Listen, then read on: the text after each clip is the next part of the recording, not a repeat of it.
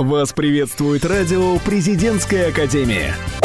Всем доброго дня! Вас приветствует Виктория Шеметова и рубрика «Это не просто точка на карте». И гостем нашей сегодняшней программы будет первокурсница из Якутии Валентина Кобякова. Привет! Отлично! Со слушателями поздоровались, теперь самое время познакомиться поближе с тобой. Рассказывай, на каком факультете учишься, и нам интересно узнать о твоем родном крае Якутии. Поступила на финансово-экономический факультет по направлению менеджмент. А если рассказывать о своем крае, то да, я приехала из Республики Саха, которая является самым большим субъектом в Российской Федерации. Это многонациональный край, ведь там проживает более 50 народностей. Это сами якуты, русские, буряты, белорусы, украинцы, венки, армяне и многие другие. Только представьте, население составляет практически 1 миллион человек. А если спросить о температурном режиме, что нам скажешь? Знаешь, у нас там не бывает умеренной погоды. Обычно летом очень жарко, а зимой очень холодно. И разница между самой низкой температурой и самой высокой в некоторых районах составляет 100 градусов по Цельсию. А первый снег обычно выпадает в середине октября. С погодой понятно. А вообще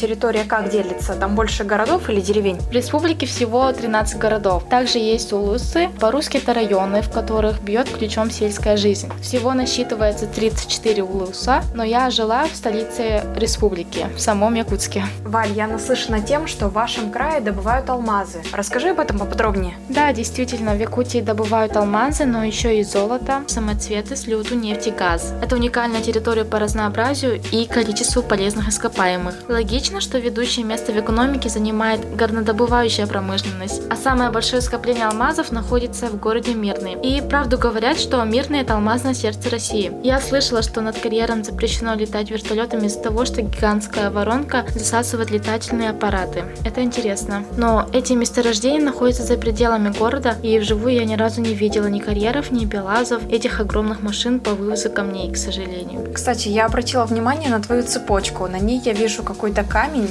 Это как-то связано с Якутией? Какая ты внимательная. Да, на самом деле это изделие местных мастеров. Это ювелирная компания Bell Diamond по продаже бриллиантов. У нас там всего лишь 2 филиала, но знаю, что они расположены и на территории всей России. Получается, ты знаешь и якутский, и русский язык, верно? Большинство семей прививают якутские традиции, но все обязаны знать русский язык, потому что он является государственным языком в России. А в моей семье было 2 этих основных языка. В Петербурге даже есть объединение якутов. Это узкий круг людей, которые как раз-таки приехали сюда из Якутии. Я присутствовала пару раз на этих сходках.